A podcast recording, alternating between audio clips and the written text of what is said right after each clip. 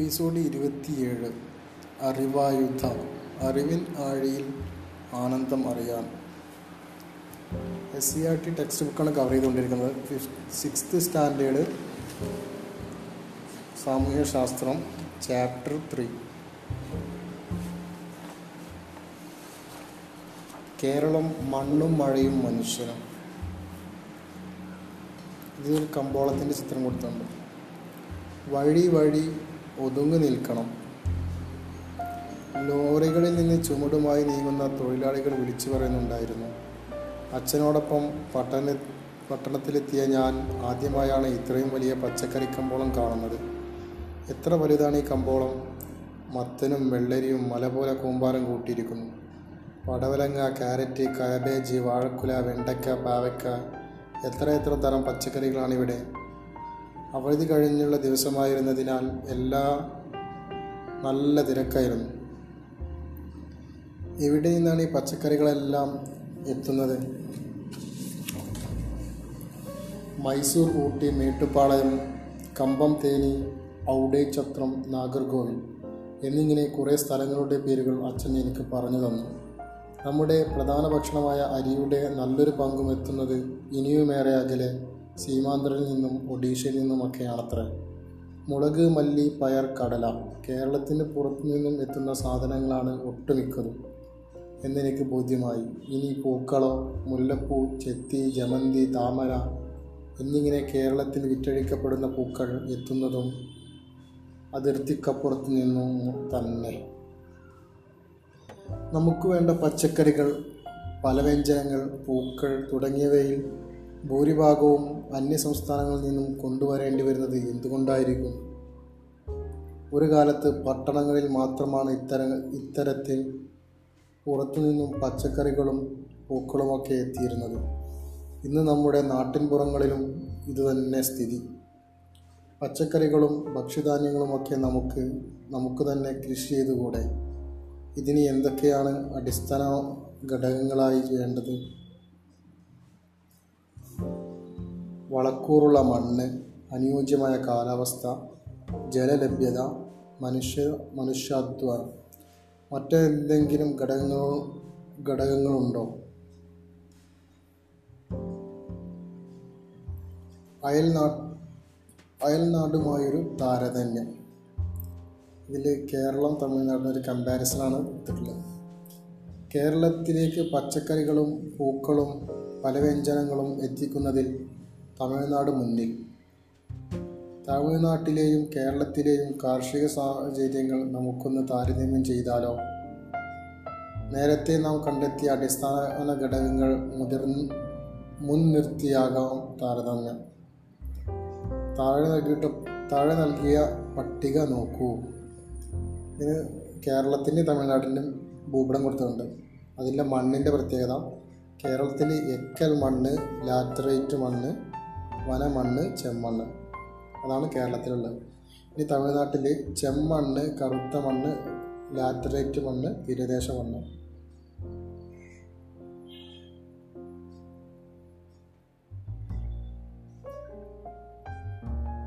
ഇനി ജലലഭ്യതയുടെ ഒരു ഗ്രാഫ് കൊടുത്തിട്ടുണ്ട്.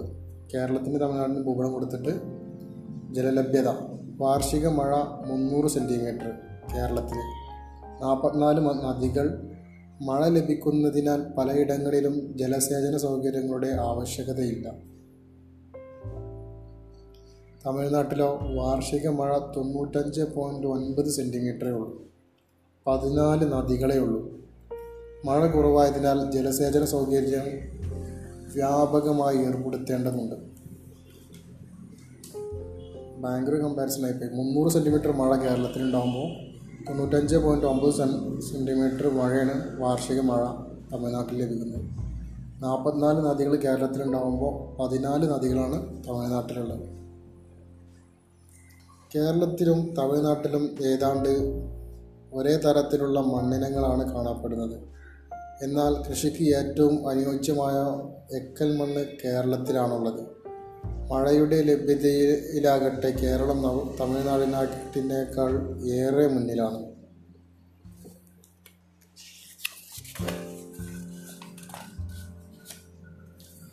കേരളം കാർഷിക പ്രവർത്തനങ്ങൾക്ക് അനുയോജ്യമായ പ്രദേശമാണെന്ന് ബോധ്യമായില്ലേ? കൃഷിക്കനുകൂലമായ ഈ സാഹചര്യങ്ങളെ കേരളം ഒരു കാലത്ത് വേണ്ട വിധം ഉപയോഗപ്പെടുത്തിയിരുന്നു. തെങ്ങ് നെല്ല് മരച്ചീനി ചേന കാച്ചിൽ തുടങ്ങിയ വിളകളെ കൂടാതെ കുരുമുളക് ഇഞ്ചി ഏലം തുടങ്ങിയ സുഗന്ധ വിളകളും വളരുന്നതിന് അനുകൂല സാഹചര്യങ്ങളുള്ള നാടാണ് കേരളം. കേരളത്തിന്റെ ഈ കാർഷിക വൈവിധ്യവും അതിനു കാരണമായ ഭൂപ്രകൃതി സവിശേഷതകളും നമുക്ക് പരിശോധിക്കാം.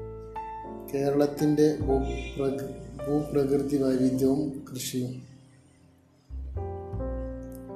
സമുദ്രനിരപ്പിൽ നിന്നുള്ള നിന്നുള്ള ഉയരത്തിന്റെ അടിസ്ഥാനത്തിൽ കേരളത്തിന്റെ ഭൂപ്രകൃതിയെ മലനാട് ഇടനാട് തീരപ്രദേശം എന്നിങ്ങനെ തിരിക്കാമെന്ന് മുൻ ക്ലാസ്സിൽ നിങ്ങൾ പഠിച്ചിട്ടുണ്ട് നമ്മൾ അഞ്ചാം ക്ലാസ്സിന്റെ സി ആർ ടി കവറിയുമ്പോൾ പറഞ്ഞു.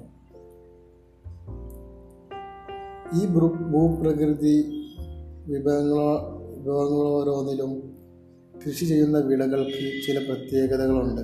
വൈവിധ്യമാർന്ന വിളകൾ കൃഷി ചെയ്യാൻ അനുയോജ്യമാണ് നമ്മുടെ ഭൂപ്രകൃതി.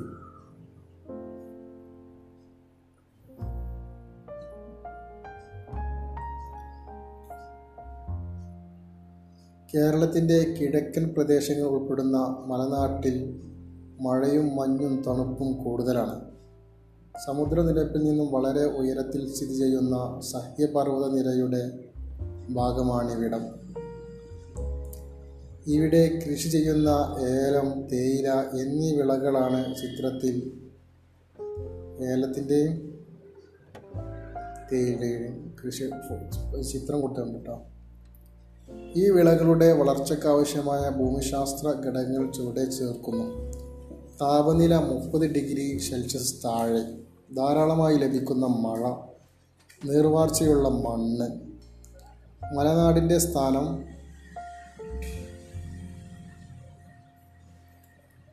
മലനാട് പറഞ്ഞാൽ എഴുപത്തഞ്ച് മീറ്റർ തീര സമുദ്ര സമുദ്രനിരപ്പത്തിൽ നിന്നും എഴുപത്തഞ്ച് മീറ്ററിന് മുകളിലുള്ള സ്ഥലങ്ങൾ. ഏലം കുരുമുളക് ഇഞ്ചി മഞ്ഞൾ തുടങ്ങിയ സുഗന്ധവിളകൾക്കും തേയില കാപ്പി തുടങ്ങിയവയ്ക്കും അനുയോജ്യമായ കാലാവസ്ഥയാണ് ഇവിടെയുള്ളത്. ഇവിടെ മലനാട്ടിൽ ഈ ഭൂപ്രകൃതി വിഭാഗത്തിൽ നിന്നും ലഭിച്ച സുഗന്ധവിളകളുടെ പേരുമായാണ് കേരളത്തെ വിദേശികളുടെ പ്രിയപ്പെട്ട ഇടമാക്കിയതെന്ന്.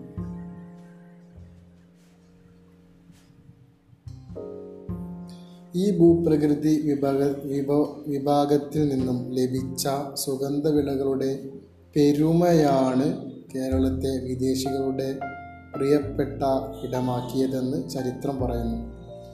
എന്നാൽ കേരളത്തിന്റെ കാലാവസ്ഥയിലും ഭൂവിനിയോഗത്തിലും വന്ന മാറ്റങ്ങൾ ഈ മേഖലയിലെ കാർഷിക ഉൽപ്പാദനത്തെ ഏറെ ബാധിച്ചിട്ടുണ്ട്. ജോൺ ജോസഫ് മെർഫി ആയിരത്തി എണ്ണൂറ്റി എഴുപത്തിരണ്ടിൽ ജനനം ആയിരത്തി തൊള്ളായിരത്തി അൻപത്തി ഏഴിന് മരണം. അയർലാൻഡ് സ്വദേശിയായ ഇദ്ദേഹം ഇന്ത്യയിലെ റബ്ബർ കൃഷിയുടെ പിതാവായാണ് അറിയപ്പെടുന്നത്. അദ്ദേഹം സുഹൃത്തുക്കളോടൊപ്പം പെരിയാറിന്റെ തീരത്ത് ആലുവക്കടുത്തായി ആയിരത്തി തൊള്ളായിരത്തി രണ്ടിൽ റബ്ബർ കൃഷി തുടങ്ങി. പിന്നീട് അദ്ദേഹം കോട്ടയം ജില്ലയിൽ മുണ്ടക്കയത്തിനടുത്ത് ഏന്തയാറിൽ വാണിജ്യാടിസ്ഥാനത്തിൽ റബ്ബർ കൃഷി ആരംഭിച്ചു. കേവലം ഒരു പ്ലാന്റർ മാത്രമായിരുന്ന മർഫി തൊഴിലാളികൾക്കായി പെൻഷൻ ആനുകൂല്യങ്ങൾ നാട്ടുകാർക്കായി വിദ്യാലയങ്ങൾ ആരാധനാലയങ്ങൾ എന്നിവ അദ്ദേഹം പണിതു നൽകി. ജോൺ ജോസഫ് മർഫി റബ്ബറിന്റെ പിതാവ്. ഇന്ത്യ ഇന്ത്യയിലെ റബ്ബറിന്റെ പിതാവാണ് ജോൺ ജോസഫ് മർഫി. അയർലൻഡുകാരനാണ്.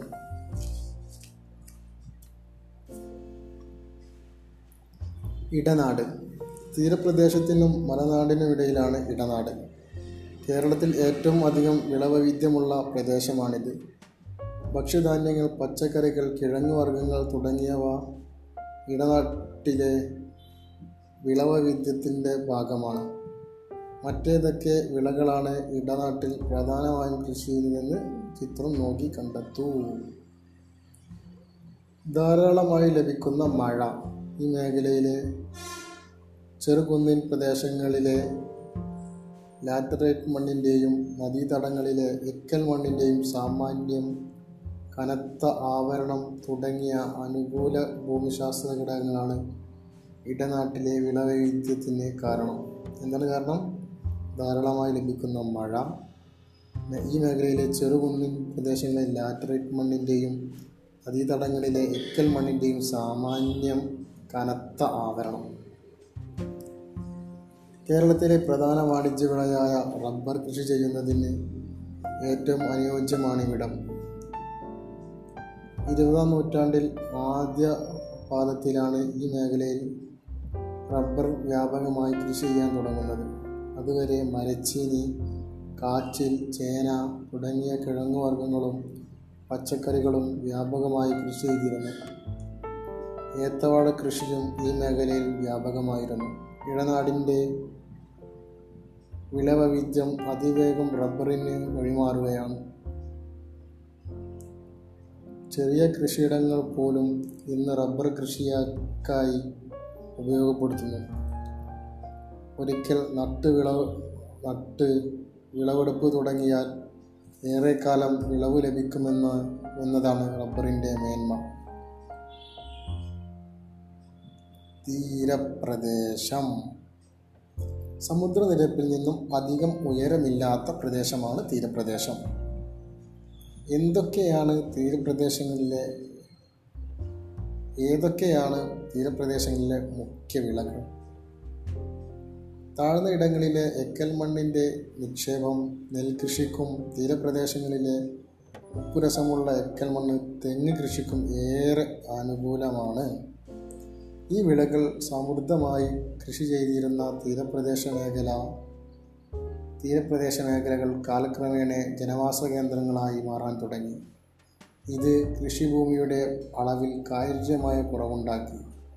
വിത്ത് വളം തുടങ്ങിയവയുടെ വിലവർധനവ് കൃഷി ആദായകരമല്ലാതാക്കി. ഇതുമൂലം കർഷകർ മറ്റു തൊഴിലുകളിലേക്ക് മാറാൻ നിർബന്ധിതരായി.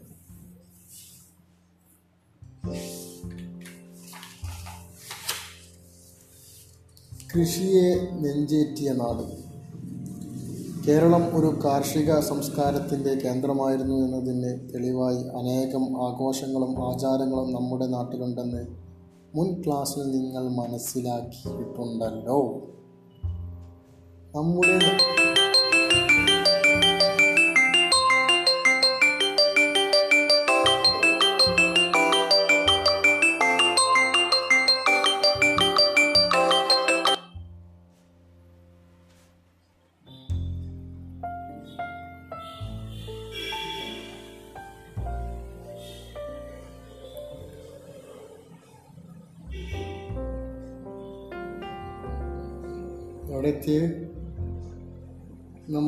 നാട്ടിലെ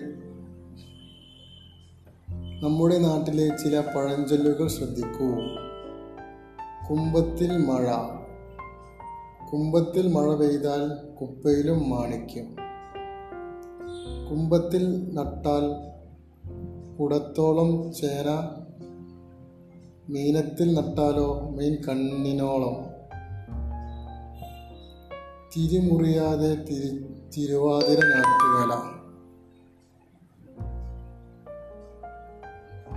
ഇതെല്ലാം കൃഷിയിലും കാലാവസ്ഥയും ഇതെല്ലാം കൃഷിയും കാലാവസ്ഥയും നമ്മുടെ സംസ്കാരത്തിൽ എത്രമാത്രം സ്വാധീനം ചെലുത്തിയിരിക്കുന്നു എന്നതിനുള്ള തെളിവാണ്.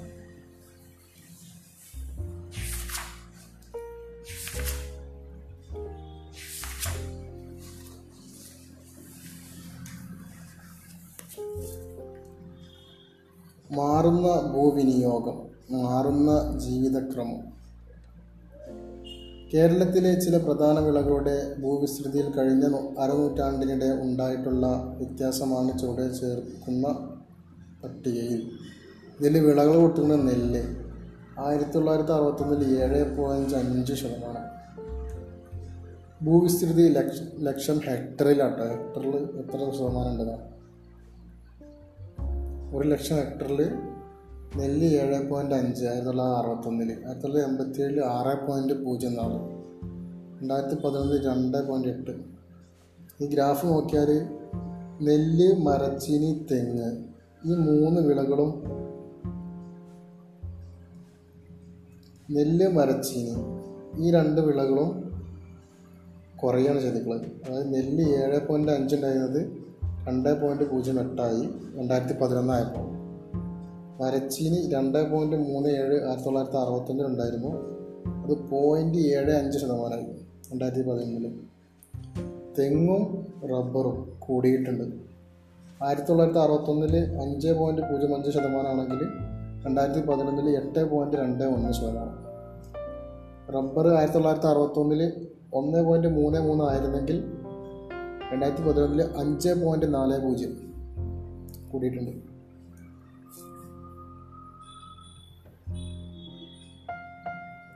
ഇത് എടുത്തിട്ടുള്ളത് department of economics and statistics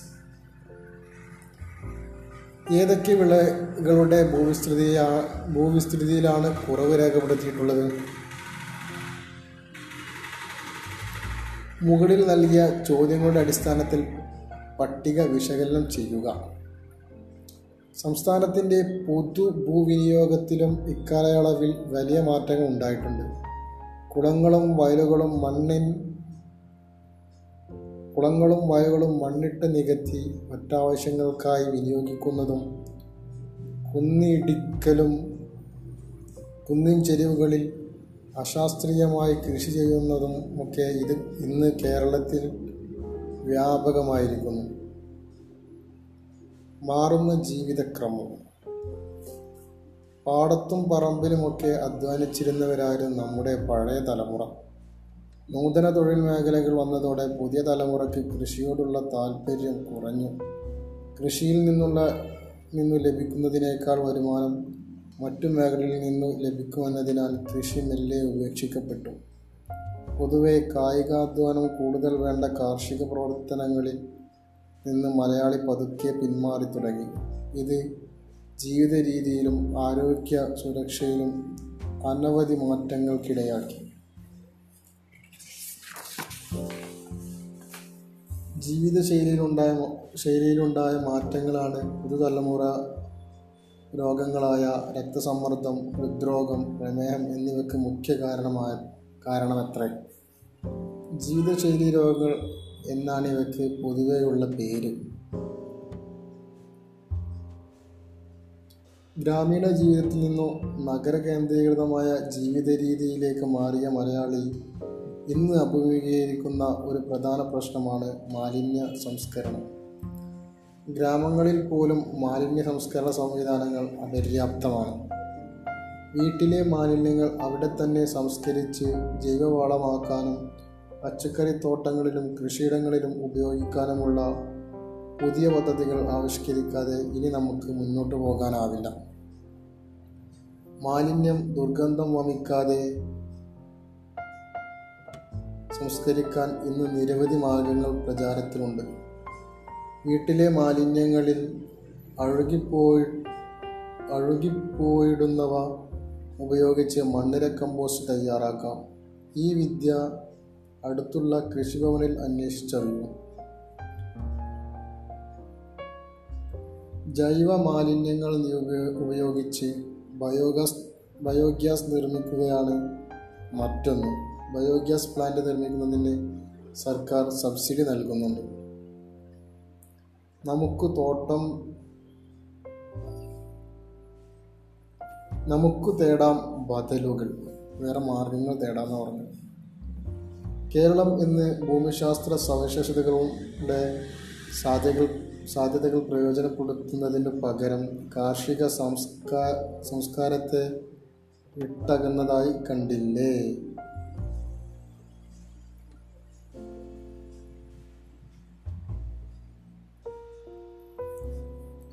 പൂർണമായും ഒരു തിരിച്ചുപോക്കിന് സാധ്യമാണോ? അതിനുതകുന്ന അതിനു കഴിയില്ലെങ്കിലും ചില ബദലുകൾ നമുക്ക് സ്വീകരിക്കാവുന്നതാണ്. കുറച്ച് ചിത്രങ്ങൾ കൊടുത്തിട്ടുണ്ട്. ഈ സ്കൂളിലെ കുട്ടികൾ കൃഷിത്തോട്ടം ഉണ്ടാക്കുന്നതിന് കുറച്ച് ചിത്രങ്ങൾ കൊടുത്തിട്ടുണ്ട്. അപ്പോൾ ഈ ബദലുകൾ ഉദ്ദേശിക്കുന്നത് വിദ്യാലയങ്ങളിലെ കൃഷിത്തോട്ടം അടുക്കളത്തോട്ടം അങ്ങനെ ഓഫീസുകളിലാണെങ്കിലും എവിടെയാണെങ്കിലും ചെറിയൊരു തോട്ടം സംവിധാനം വെച്ച് പിടിപ്പിക്കാനുള്ളതാണ്.